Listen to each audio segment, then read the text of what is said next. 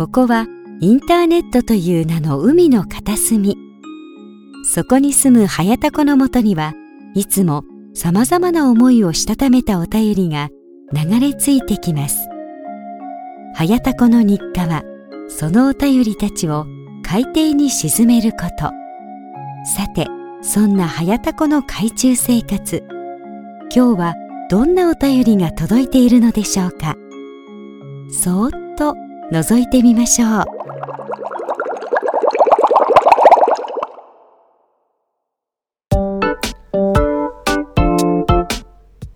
はい、どうも、はやたこです。えー、タコラジことはやたこの海中生活。えっと、な、何日目だ？ちょっと待って。えっと、あ、52日目でございます。えー、今回も最後までよろしくお願いいたします。ということで、いやー、お久しぶりでございますね。えー、あのー、いつですか？最後がね、えー、10月のえー、8日ということで、えー、この収録日時点で12月27日でございますから、はい、えー、実に2ヶ月以上ね、2ヶ月以上ぶりの、えー、収録、そしてね、配信となりますね。これは本当にあの、タコラジリスナーの、えー、皆様、本当にね、申し訳ないと、はい、いうことでですね、いやー、忙しくてですね。なんかね、もういつも忙しいとか言ってる気がすんな。忙しいって言ってるやつは忙しい、暇、暇なんだよな。いやいや、そんなことないですよ。いや、本当にね、あの、言い訳をさせてください、本当に。あの、JC ね、あの、JC に入ったという話はね、しておりますけれども、まあ、その JC がですよ。まあ、めっちゃんこ忙しくて、えー、いや、JC が忙しいというか、あの、本業のね、建設業がね、ずっと残業続きで、えー、で、まあ、JC の仕事もしながら、そして自分のね、副業であります、ウェブデザインの仕事。これ、でもね、あの、まあ、えー、まあ、ちょっと後でというか、まあ、今回話すかわかんないけれども、まだ決めてないけど、まあ、一応ね、あの、いよいよ、あの、決意を固めまして、まあ、来年の2月で、えー、ちょっと、ついにね、建設業をまたちょっとやめるという決心をしましてね、まだあの、おじさんとはまだ話してないんですけれども、まあ、やめてね、あの、本当にね、ありがたいことに、仕事が詰まってて、詰まっててというか、本当にね、あの、まあ、えー、納期、すごくね、遅れて、1ヶ月ぐらいちょっとずっと遅れてね、あの、1個、えー、ホームページのね、あの、コーディングの仕事、えー、まあ、いただいてたんですけども、まあ、明確に、まあ、何月何日までっていうのの、えー、風には決めてはいなかったんですけれども、まあ、なんとなく漠然と、まあ、あ 10, 10月ぐらいで、まあ、できますかねみたいな感じで、ああ、できますよつってたのがね、11月、えー、末までね、かかってね、本当にあの、申し訳ないし、その後に控えている、お仕事もね、あの、結局、今、あの、2週間ぐらいね、ちょっと待ってもらって、やっと着手したけど、それもずっと、えー、ちょっと1週間ぐらいだらだら、ちょっとこう、いろいろね、まあ、他の、まあ、ことも、まあ、しないといけないということで、伸びてね、ちょっと、えー、土曜日ですね、あの、とりあえず一旦、デザイン案をね、提出したわけでございますけれども、えー、まあそんな感じでね、あの日々忙しくしておるわけでございます。本当にね。と言いつつもですね、あの、バンダナさんとかね、えー、あとはグリーンさん、あと桃屋のおっさん、大場さん、なおさんはね、えー、まあ、ご存知なんですけれども、ご存知なんですっていうなんか言い方おかしいな。まあ知ってるんですけどもね。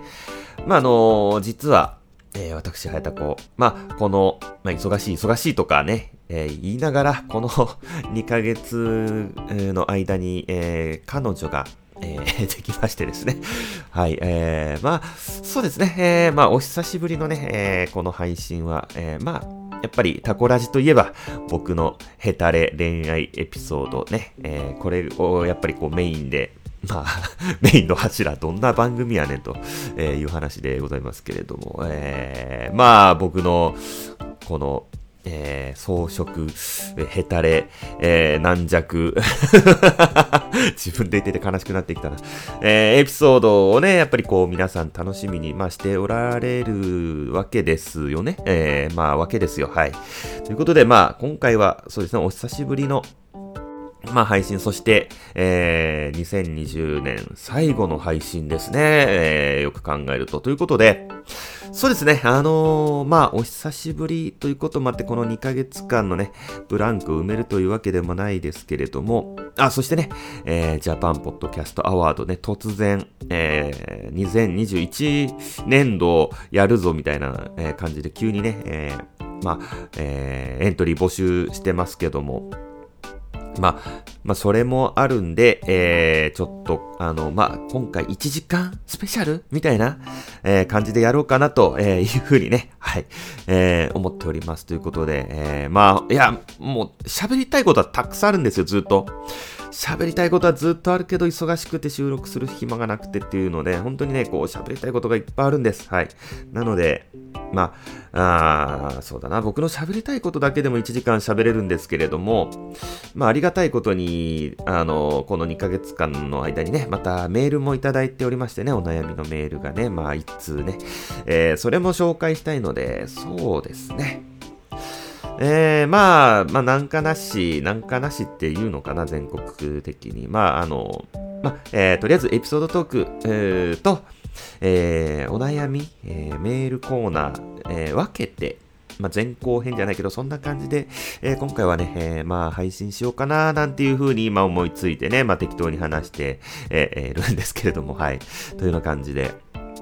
いやあの久しぶりに話すんでね、めちゃめちゃ今、何話そうかなっていう感じでもう、あの、ね、もう頭が回ってないですけれどもね、はい、ということで、まあそんな感じで、えー、タコラジ、えー、ハイタコの海中生活ね、52日目、えー、行ってみましょう。とか、あの、なんかこう、気合入れて行ってみましょうみたいなことを言ったんですけど、特にあの、ここでジングルが鳴るみたいなことそういえばなかったなーっていうのを、えー、今思い出しましたね。あったのかな？なかいや、ない、ないよな。ない、ないですよね。はい、特に。コーナーがね、えー、変わるときは、えー、徐々にね、フェードアウトして、ジングル鳴らしてっていうのやってましたけどもね、あの、特にこのオープニングトーク、えー、からの、えー、フリートーク、え、エピソードトーク的な流れは特に、え、なかったなということで、はい、え、そうですね。じゃあ、あの、早速、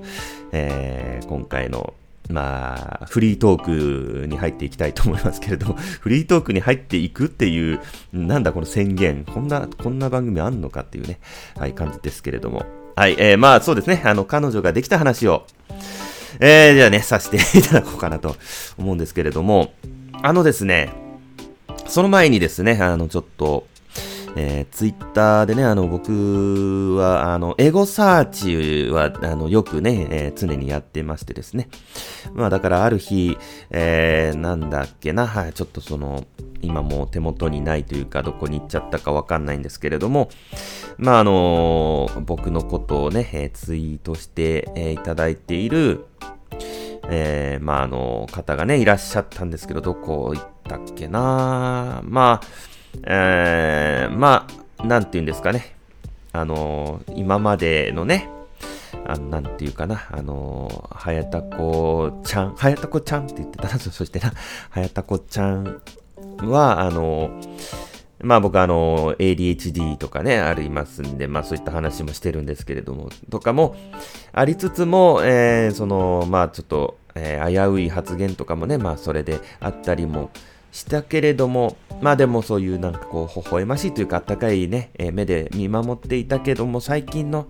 はやたこちゃんはこう、世話しない感じがして、こう、なんかこう、ストレス溜まってるのかな、心配だな、みたいなね。あの、えー、温かい心、温かいあの、えー、ツイートをね、していただいてたんですけれども、えー、あの、なんですかね、僕の、えー、なん、なんだろうな、まあ確かに、えー、このタコラジ始めた頃と比べると、えー、このトークのちょっとスタイルといいますか、えー、まあ最初の頃はね、どちらかというと本当に、えー、はい、えー、ということで、みたいな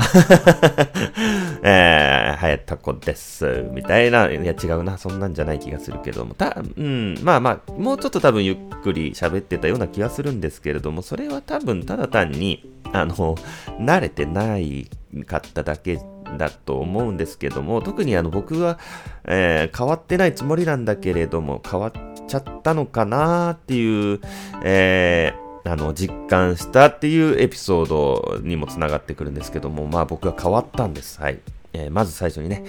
えー、あのー、謝罪をしておきます。僕は変わりました。えー、変わりましたというか、あの僕は変わりたくて、生まれ変わりたくてね、変わったんです。はい。えー、僕はね、変わりました。ヘタレのね、ハヤタクはもういません。えー、もう、自信に満ち溢れた、えー、スキルフルで、えー、フットワーク軽く 自分で言ってて恥ずかしくなってきたけど、まあまあとにかくね、僕はそういう、あのー、人間になりたくてちゃんと、あのー、ね、変わったんです。というね、話をします。はい。えー、というのもですね、えー、心理学にね、ハマってて、まあ、いろいろこう、あの、大悟さんのね、まあ、YouTube のね、こう、動画をね、見ているという話は、えー、確かしてますけれども、えー、まあ、その中で、まあ、恋愛心理学とか、えー、その、も、まあ、こう学びつつ、えー、そしてこう恋愛系 YouTuber のこう動画もね、たくさん見つつ、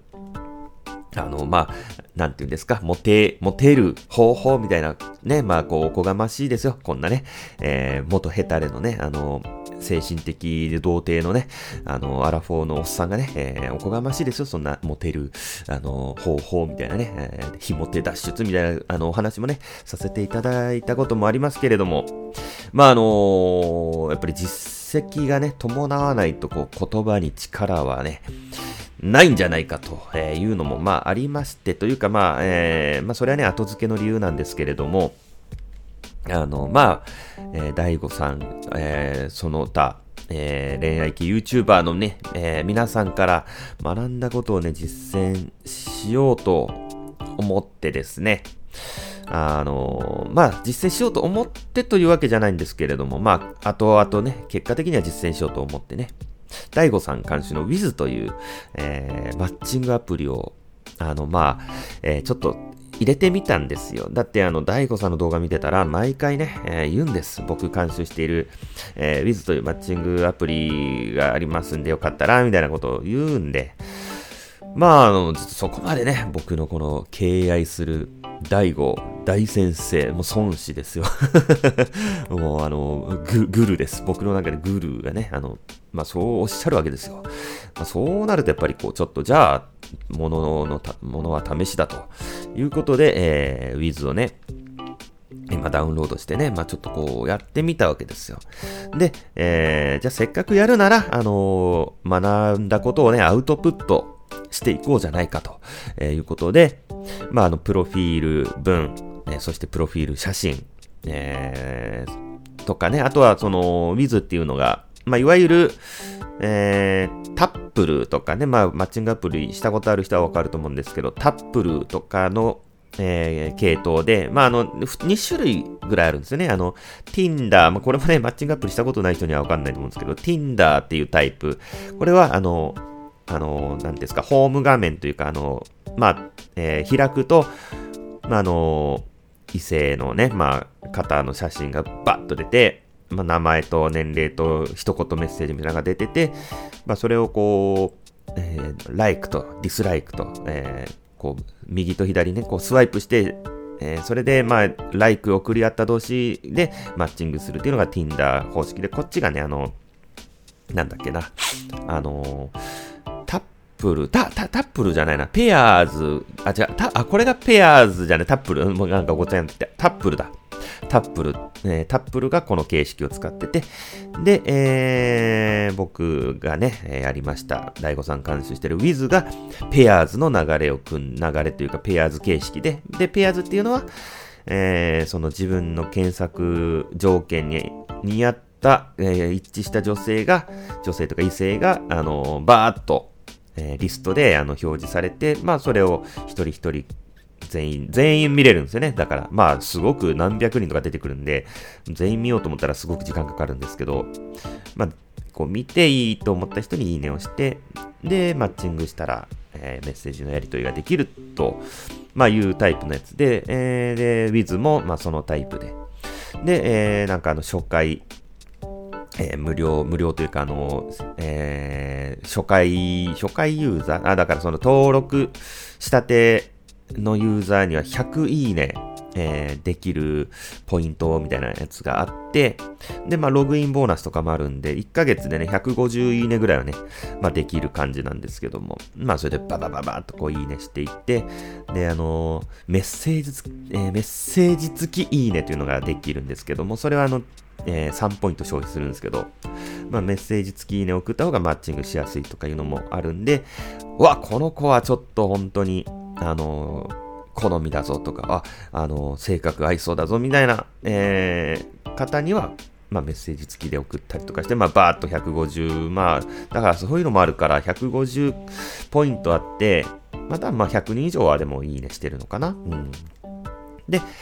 えー、まあ、そんな感じで、まあ、えー、15人ぐらいマッチングしまして。で、この Wiz っていう、えー、マッチングアプリのすごいところが、あの、まあ、大悟さんがね、えー、簡易的とはいええー、きちんと監修した性格分析をするんですよね。あの、ビッグファイブっていう、あの、世界的に一番信頼のおける、えー、性格、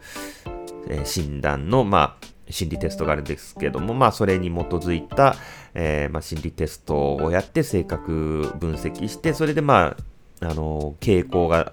自分の傾向が全部出るわけですよ。あの、こういうタイプ、こういうタイプ、こういうタイプみたいな。で、そのタイプごとに、まあ、相性のいい相手はこういうタイプみたいなのが出るんで、えー、それがより多くマッチする女性とは、すごく、まあ、相性がいいですよっていうのが、まあ、コンセプトの、まあ、アプリなんで、まあそういう、まあなんかちょっとこう、そういうのも面白いし、で、えー、この Wiz のすごいところが、まあ、ペアーズとかももしかしたらね、できるのかも、今はできるようになってるのかもわかんないですけども、まあ、とりあえず Wiz は、えー、アプリ内で、えー、通話ができる機能があって、まあ、だからこのコロナ禍でね、えー、まあ、メッセージやり取りして、まあ、大体、まあ、10回やり取りする間に、まあ、こう、なんとかね、えー、お誘いをして、で、実際に会って、ね、実際に会って話してみて、あ、まあ、あり、ありだな、なしだなっていうのをお互いにね、まあ判断して、で、そこから始まるんですけど、まあこのご時世、オンライン飲み会とかもね、当たり前にみんなやってるご時世っていうのもあって、そのアプリの中で、えー、ビデオ通話というのがね、まあ、できるんですけれども、まあ、それでちょっとオンライン飲み的なことをしてから、えー、会うんで、まあ、その最初のハードルがすごく低いと、まあ、いうようなことがね、まあ、あって、えー、4人、5人か4人ぐらい、まあ、お会いしたんですけれども、まあ、そのうちのね、1人と、まあ、付き合ったんですけれども、彼女ね、なったなったんですけれども、まあ、ちょっと、まあ、その話を、まあ、ちょっとね、えー、いきさ、いきさつは、まあ、そんな感じなんですけれども、まあ、その、なんて言うんですか、えー、まあ、どうやって、口説いたか、口説いたかというか、落とした、落としたというとなんか言い方悪いな。ま、まあ、とにかく、僕がどうやってそのヘタレをね、えー、返上して、積極的に、えー、あの、アプローチをかけたかというようなね、まあ、話を、まあ、しようかなということで、えー、まあ、ちょっとね、あの、だいぶ前置きがね、長くなりましたけれども、まあ、あの、えー、まあ、そのうちの一人とね、まあ、どうやって、どういう流れで、まあ、お誘いをして、みたいな、ちょっと、まあ、あの、ある種僕の経験に基づいた、あの、デート、デートというか、なんて言うんですか、あの、異性を落とす方。なんか、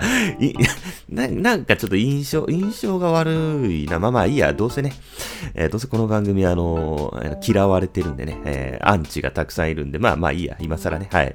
え、みたいな、まあ、実践編みたいな感じですね、要は。はい。えー、モテる方法、実践編的な、まあちょっと内容になっていくのかなと、えー、思いますけれども。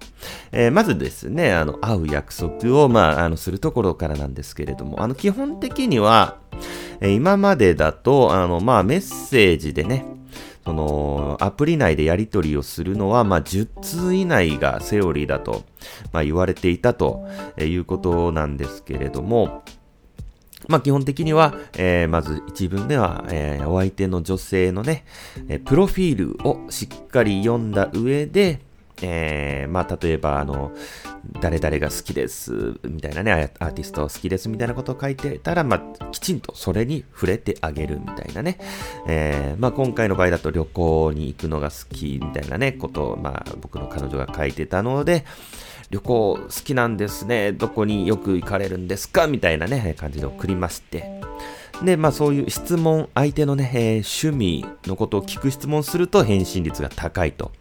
えいうテクニックが、まあ、あの、まああるということで、まずここでね、えー、返信率を高めつつ、さらにこれね、あの、えー、メッセージ付きいいねを僕送ったんでね、メッセージ付きで、この、まあ、質問しながらいいねをすると。いうことで、えー、まあ、見事マッチングしまして、えー、返事が返ってきまして、で、まあ、あの、ちょっと、えー、まずはオンライン飲み会しませんか？ということでね、ビデオ通話でね、まあ、話して、で、えー、じゃあ、あの、今度実際にね、あの、飲みましょう、会いましょうよっていうことで、えー、まあちょっと距離にして、まあ同じ市内ではね、あるんですけれども、まあ車で、まあ、30分ぐらいの、えー、距離で、えー、で、僕がね、まああの、で、建設業土曜日もね、あの、仕事で、えー、ちょっとしかも職場が遠いんで、で、まあ、帰って用意してとかしてると、そして僕またあの、ADHD なんでね、あの、シャッと、あの、こうね、あの、準備ができないんで、まあ、あの、遅刻しがちあるあるなんですけれども、まあ、えー、そういうのがあって、えー、まあ、その、彼女の住んでるところの方が、まあ、北九州市のね、まあ、小倉というところで、まあ、中心地で、まあ、あのまあ、飲むとか遊ぶとかは、まあ、そっちの方が良かったりするんですけれども、まあ、僕がね、えー、まあ、あの、えー、小倉に飲みに行こうと思うと、えー、まあやっぱりこう、ちょっと8時とかになっちゃうんで、まあちょっとよ遅くてもよければ、みたいな、えことを、まあ言ってたんですけれども、まあ彼女の方がね、あの、じゃあ私そっち側行きましょうかみたいな感じで、まあ、言ってくださいまして、わあ、すごいあの、助かると思って、で、僕のあの、ホームの方にね、まあ来てもらって、で、まあ、その時点でね、まあ、あのー、えー、相手のホームにね、乗り込んでいくという時点で、まあ、かなり積極的だという、えー、ことがね、まあ、見て取れるというのをね、まあ、最近学んでおりますので、あ、これはかなり、えー、ぐいぐい来ているなと、えー、まあ、思いつつ、で、あの、お店選びなんですけれども、これあの、いつぞやのね、あの、えー、モテ、非モテ脱出の回でもね、お話ししましたけれども、まあ、あの、横並びね、えー、対面より横並びで、だからまあ、カウンターとかの方がよくって、で、えー、騒がしいところがいいという、まあ、なぜかというと、ね、対面だとね、あの、結構緊張しちゃって、まあ、話せなくなるとかね、いうのもあるし、えー、あの、横並びだと、目、目をね、基本的に、あの、ガッと正面から目を見て話すっていうことがないので、まああんまり緊張しないと。で、えー、横並びだとちょっとこう、なんとなく手とか足とかがこう触れやすい。ね、なんならもう肩とかも触れやすいみたいなことで親密感がえー、湧きやすい。そしてさらに騒がしいと、あの、どうしてもね、こう耳元でちょっとこう声をね、まあ、えー、耳元によちょっと寄っていくみたいな感じでね、会話をするときに、まあ、なるみたいなことで、まあ、自然と距離も縮まるみたいな、これあの、僕が勝手に言ってるんじゃないですよ。ちゃんとあの、恋愛系 YouTuber の方ですよ。ちゃんと女性の方がおっしゃってます。はい。たくさんの方がね。まあ、ということで、横並びで、まあ、騒がしめのお店ということで、まあ、僕の地元元のまあ、有名な美味しいお店があるんですけどもね、あの、花田商店といって、これまあ、え大場さんはね、わかると思いますけども。で、花田商店に行って、しかも一発目がそういう居酒屋っていうのも結構ポイントがなんか意外と高いみたいなね、こともまああるということで、まあ花田商店に行きまして。で、えー、まあ、えっ、ー、と、待ち合わせをしてね、まずその近くの電停で待ち合わせして、まあ、あの、疲れたでしょと言って、じゃあ、の、ちょっとまあ、歩いてもまあ行けるけど、まあタクシーで行きましょうと言って、えー、まあ、ちょっと立地感と、えー、こう気遣い感みたいなのを演出、えー、するというのがなんかどうやらあるらしくて、えー、その、まあ、あ、なんていうんですか、女性の方だとやっぱりこう歩きにくい履物をね、履いている場合もね、やっぱりこうあると、しかも一発目のね、一回目のデートというか、まあ、あの、飲みだとね、まあ、ちょっと気合揺れてくる、えことも、まあ、あるということで、まあ、そういったことも、まあ、しつつ そういう小細工も織り交ぜつつ、まあ、えー、行きまして。で、まあ、あの、まあ、狙った通り、こう、まあ、話しているうちに、まあ、徐々にこうね、えー、打ち解けて、で、あの、脈ありかどうかを判断するポイントっていうのがありまして、えー、まあ、それが何かっていうと、その横並びの時にまず使えるのが、えー、グラスをね、えー、まず相手と近いところにまあ置いてみるみたいなのがあって、えー、これがね、あのまだ脈がないというか、えー、相手が全然その、こちらに対して好意がなければ、徐々にその、なんていうんですかね、グラスっていうのは口をつけるものだから、自分の分身っていう、え心理があるらしくて、えー、その、まあ、相手が、えー、そのグラスの位置を、まあ、遠ざけるか遠ざけないかみたいなやつがあるんですよ。で、それをちょっと本当にそうな、本当に？と思って、実際ね、実際本当に？と思って、まあちょっとそれやってみたら、全然遠ざけないと。おっと、これは、まあまあ、脈があるかないかといえばあるのかなと。で、次にですね、あの、ちょっと、足がやっぱ横並びだと、こう、膝とかが自然にこう触れるんで、え触れた時に、えー、離すんじゃなくて、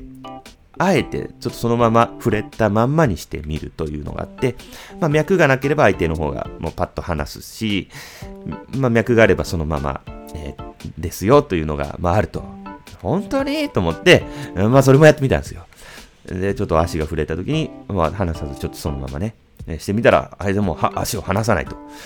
ほっと、これは脈があるかないかといえばあるのかなと。で、えー、さらにですよ。まあちょっとあの、ツッコミ的なね、感じで軽く肩ら辺ぐらいからこうボディタッチを徐々にしていくと。ね、みたいなのがあって、えー、まあ、まあ僕はまああんまりその、そこまでちょっとまあ、実はね、実は、えー、まあちょっと、えー、度胸がね、あのなかったんで、勇気が出なかったんで、まあそこまではちょっとさすがに僕はできなかったんですけど、まあ彼女の方がね、なんかちょっとツッコミ的な感じでもちょっと、みたいな感じでこう、ちょっと肩のところポンと、ちょっとこう触れてくるみたいな。えー、ことをしてきたんで、おっと、これは脈があるかないかではあるのかなと。えいうことでね、あの、YouTuber、恋愛系 YouTuber の方がおっしゃっていたことを実践してみた結果、どうやら、まあ、あの、好印象のようだなというのを、まあ、ちょっと感じたので、じゃあこれはね、あの、2件目に誘ってみましょうかということで、えー、まあお誘いしたわけですよね。で、まあ当然脈がなければ、あお相手の方は遠方から来てますんで、電車でわざわざ自分の、まあ、自宅からだとバスと電車乗って、まあ1時間ぐらいかかるような距離をやってきてますから、まあ帰りも当然かかるわけですよ。まあ、つまり終電逃すと、まあ絶対帰れないというような距離なんでね。まああのえー、まあ、もし2件目、えー、脈がなければ断られるというのが、まあ、あるというのをちょ、ちょっとそこもね、実践してみましてね。え、じゃあ、えー、そろそろ、あの、この近くにね、同級生がやってる、もう、サンガ森で一番おしゃれなバーがあるんですけど、ちょっと、もう一軒行きませんか？みたいな感じで、まあ言ったら、えー、えー、バーとかあるんですね、みたいな、行ってみたいです、みたいな感じで、えー、まあ、2軒目も行くことになりましてね。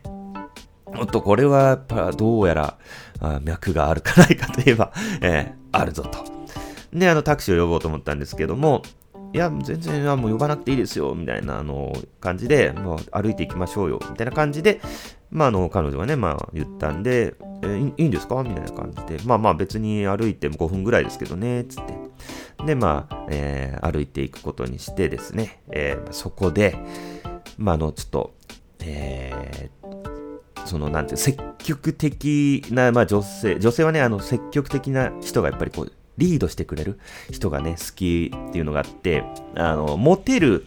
えー、強引さとモテない強引さっていうのがあるらしくて、まあ、モテる強引さっていうのは、その、まあ、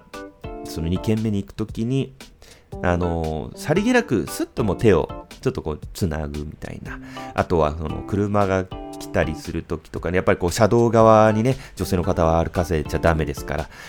あのー、ぐいっとこう、ね、ぐいっとこう、こう、歩道側にこう寄せるみたいなね、こう、そういうなんかモテる、えー、強引さみたいなやつがあるらしいんですけど、これはわかんないですよ。これはあの、僕が勝手に言ってるんじゃなくて、えー、恋愛系 YouTuber の方々、まあ僕がね、もう昔から聞いてるポッドキャストのね、えー、美、野獣でも美女を捕まえる恋愛テクニックのね、えー、有馬樹里先生もおっしゃってました、これはね。し、まあ他のいろんな恋愛系 YouTuber、女性の方ですよ、もちろん、も言ってました。で、まあちょっとそれもね、ちょっと実践してみたところ、あの手を、えー、繋いでも振りほどかないと。いや、これは、やっぱり脈があるぞと。まあ僕はね、確信をしまして、そこで。で、まあ2軒目ね、僕の同級生が、えー、バーをやってるんですけど、本当にね、おしゃれなバーで、で、そこでこう飲んでて、まあ結構ね、だから9時ぐらいにね、まあそこ行ったんで、まあ1時間ぐらいで、まあ、帰らないと、まあ、もう帰れなくなるっていう状況だったんですけども、まあ、全然、え、時計とかを気にする素振りもなく、えー、もう普通に喋ってて、あこれはもう絶対に、絶対にいけると、えー、もう僕はね、確信をしてたんですけれども、まあ、そこにですね、まあ、あのいい、なんていうんですか、えー、反面教師というか、まあ、ちょっとあの、僕の昔の僕を見てるかのような、えー、ヘタレのね、まあ、同級生の、えー、まあ、その時初めて会ったんですけど、その、えー、バーをやってる同級生の、まあ、同級生の、えー、光一くんというね、方がいて、まあそこで同じカウンターでこう、まあ仲良くなって飲んでたんですけど、まあそのね、光一くんがしきりに言うわけですよ。え、ちょっと終電大丈夫ですか？みたいな。ね、もうね、もう、あ、こいつは、ダメだと。あの、終電大丈夫って聞いたら、やっぱりあの、女性の方は言い訳が欲しいわけですよ。あ、仕方ない。終電なくなっちゃったから仕方がない、みたいな。あとはもう、こうもうね、もう、強引に誘われたから仕方がないみたいな言い訳が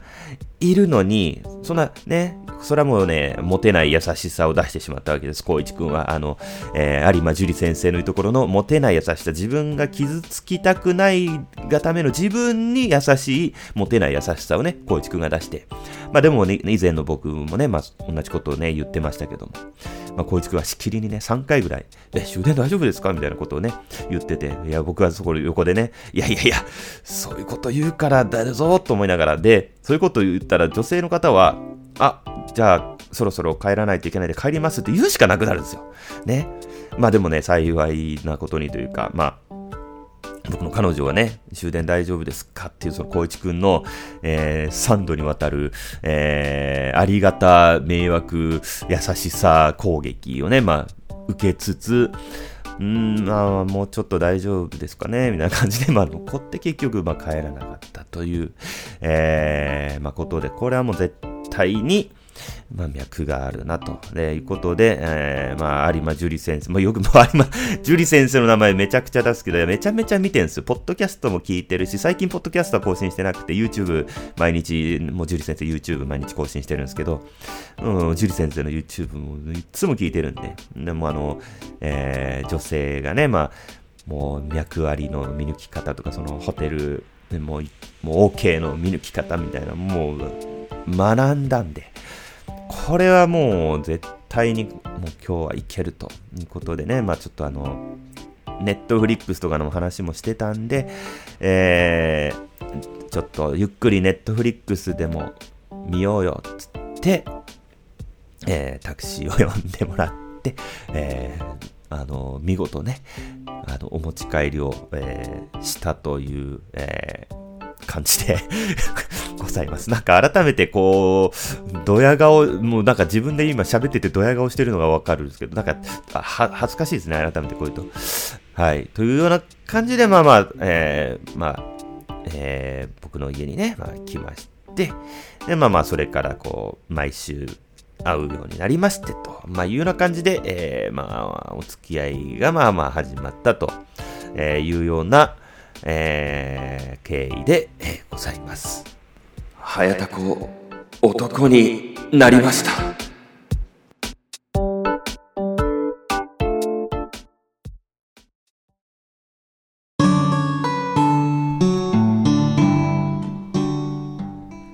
はい、ということで、えー、前半のエンディングでございます。前半のエンディング？前半、まあまあいいや、えー、まあ、前半と言いますか、えー、まあ、えー、通常回ですね。えー、だから、あの、この後収録するのは、じゃあ、お便り会ということで、まあ、前半と言いますか、通常回の、まあ、エンディングでございます。ということで、えー、あのですね、僕、えー、まあ、Apple ユーザーの間では大変話題になっているんですけれども、あの M1 チップと言いましてですね、まあ、今まではインテルの、まあ、CPU を Mac も使ってたんですけれども、えー、Apple が独自にね CPU 開発しまして、まあ、これを搭載のね、えー、MacBook Air、そして MacBook Pro、そして Mac mini がえー、まあ、つい最近、ここ2、3ヶ月、まあ、3ヶ月も経ってなんか1、2ヶ月ぐらいでね、発売されたんですけれども、まあ、これがね、とんでもないモンスターマシンだということで、まあ、非常に話題になってまして、で、えー、まあ、あの、タイムライン、ツイッターのタイムライン上でもね、あの、まあ、えー、本日、えー、一夜限りの復活を、えー、されました、小島城の、えー、マーヤさんね、まあ、えー、まあ、ポッドキャスト界の、えー、宮崎よしこと、えー、誰かが言っているとか言っていないとか、えー、まあ、そのね、マーヤさんも、えー、買ったということでね、えー、まあ、どんなもんかということでちょっと調べたら、まあ、そして最近ガジェット系の YouTube もね、まあ、よく見てるんですけれども、そのガジェット系 YouTuber たちも、いや、MacBook がとんでもねえ、やべえぞと、まあ、いうことで、えー、まあ、すごい話題になってたので、あの、買い替えたんですよ。まあ、僕、iMac とね、MacBook Air、えー、2013年の iMac と2015年の iMacBook Air の2台持ちでやってたんですけれども、まあ、その iMac が、えー、7年落ちということで OS がね、もうアップデートできなくなっちゃって、これは、まあ、あの、まだ別に、えー、当時フルカスタムして、ね、25万ぐらいしたかな、えー、メモリも16ギガで、まあ、CPU も Core i7 のなんちゃらかんちゃらみたいな、まあ一番いいやつにしたんですよ。オプション全部つけて。まあ21.5インチだけれども25万ぐらいしたんですけれども、だからあのまあ、えー、全然、あの仕事は全然できるし、動画の編集とかもまあ、ちょっと書き出しがまあ遅いけど、まあ全然、まあまあ、まあそんなに支障はないんだけれども、えー、2015年の MacBook Air の方だけ、えー、OS アップデートして、これはあのー、揃えないと気持ち悪いなということで、買い替えないといけないなって思ってた頃に、ところにその MacBook Air の話が出て、これがとんでもないと。まあ、えー、8ギガのね、MacBook Air が10万そこそこのね、8ギガの MacBook Air が、あの、もう夏に発売されたばかりの MacBook Pro というか、あの、その一緒に発売されたね、えー、MacBook Pro 16ギガと、えー、動画編集、4K の動画とか 8K の動画編集、えー、2つとも使って比較してみたみたいな動画とかでも、全然一緒ぐらいサクサク動いてるし、書き出しの速度も30秒ぐらいしか変わらないみたいなとんでもない、えー、マシンを出してきたわけですよ。これが、しかも MacBook Air に限ってはファンもついてなくて、それはなぜかというと、そのこの M1 チップというのが、まあ、高、えー、効率、また省エネルギーで、まあその発熱しないと。だから本当にね、これずっともう、まあ家に帰ってきたらね、外部モニターにつないで使ってるんですけども、全然もう、微熱？微熱ぐらいさ、熱くなっても、もう、もう微熱すらも発さないぐらいのすごいマシンがありまして、まあこれでね、えー、初めてのこれ収録今してるんですけども、このね、えー、ちょっと Mac 熱がちょっと強すぎて、だいぶこの前置き長くなりましたけど、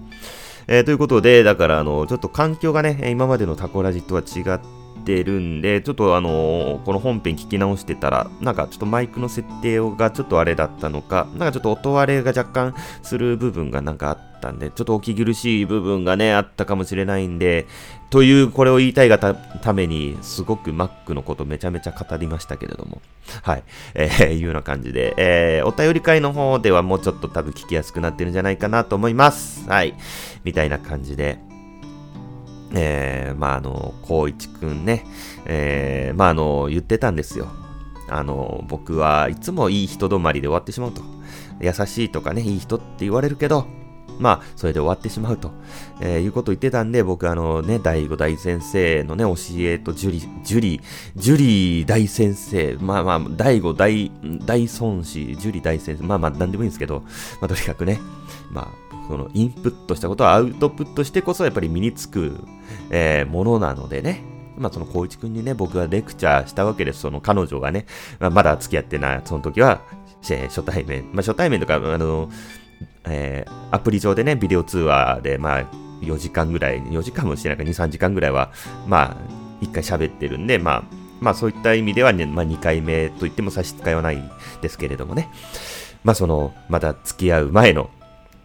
彼女がいるな、横で、あの、あ の恋愛テクニックとか、その、マインド面的なこととかをね、めちゃくちゃ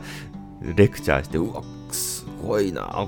早田さんすごいっすね、みたいな。すげえ自信満々っすね、みたいな、イケイケっすね、みたいな感じでね、まあ、言われながら、でもそう思いません？みたいな感じで、光一君がね、彼女に振ったら、こんな自信満々な人初めて見ますよね？みたいな。いやいや、違うんですよと僕も、もともとヘタレで、えーずっと、あのね、消極的で、もういくつもチャンスを逃してきたと。でも、僕は最近生まれ変わったんですよ。なぜなら、大悟先生、樹里先生の、えー元で勉強したんですよというようなね、まあ、こう話をしながら、まあ、こうね、やってたんですけれども、光一くん、もう、うわ、もう今日めちゃめちゃ勉強になりました。もう全部メモして帰りたいぐらいです。と言いながら、まあメモは取らなかったんですけども、まあね、まあそんな感じで、あの、僕は、えー偉そうにね、この、ポッドキャスト上だけでなく、リアルに、えーしかも、その、初デートをしている女性がいる横でね、語っちゃうぐらいのね、あの、自信満々ボーイになったんですよ、という、えーまあ、感じでね、まあ、まあでもね、今後、えーその彼女との関係が良好で、まあ、円満にずっと続いていくかどうか、また僕の今後の、えーまあ、行動にかかってくるんで、ちゃんと、あの、長続きする、えーカップルのと、すぐ別れるカップルの違いとか、そういうやつもね、あの、学んでますんでね。まあ、あの、なんとかこうね、続けていきたいなと。で、彼女もね、あの、すごくね、幼く見えるんで若く見られるんですけども、まあ結構実は年近くて、まあ結婚をね、もう考えてると子供が欲しいということなのでね、まあそういった意味でもまあ、えー、まあ、ちゃんとね、まあお互いに、まあ、えー差し支えなければ、えーまあまあ、結婚も視野に入れてみたいなちょっとね、ことを、えーなんでね、えー まあ、ちゃんと、えーなんだろう、真剣にね、なんか、もう、お相手もですね、彼女の方も、まあ、僕がその結婚相手としてふさわしいかというのを、まあ、見ている今時期なんでね、あの、まあ、使用期間ですわ、言うたら。えー使用期間というと聞こえがあるけど、まあでも、ね、まあ、ちょっとそういう年齢なんでね、まあ、僕はもうバツイチで子供いるんでいいですけども、まあ、彼女はまだね、まあ、子供いないんで、えーバツもついてなくて、まあだから本当、真剣に多分ね、慎重にまあこう考えてるんじゃないかなと思うんですけれども、まあまあ今後、えーのね、このまあ、どういった感じでこうね、二人の関係が続いていくかということもね、またこう、まあ喋っていきたいなとはい、えー思っております。はい。この、ま、なんだろう、すごい今日長いですね。今、収録時点で43分ぐらいね、経ってますね。まあ、あの、お久しぶりということで、えー、まあ、さらにね、まあ、お便り会もこの後収録するんで、まあ、合わせて1時間ということで、まあ、年末にふさわしいね、内容がふさわしいかどうかはともかく、まあ、ボリューム感は年末にふさわしいんじゃないかな。そして、ジャパンポッドキャストアワード、えー、内容がふさわしいかどうかはともかく、まあ、でも、あの、今回も僕はね、全然、よいしょしてね、ごますってね、すり寄っていく、えー、所存でございますので、ぜひとも、あの、ポッドキャストアワード審査員の皆さん、あの、ぜひタコラジ、えー、今年こそはノミネート、えー、よろしくお願いいたします。えー、ということで、えー、また次の配信で、え、お会いしましょう。ありがとうございました。さようなら。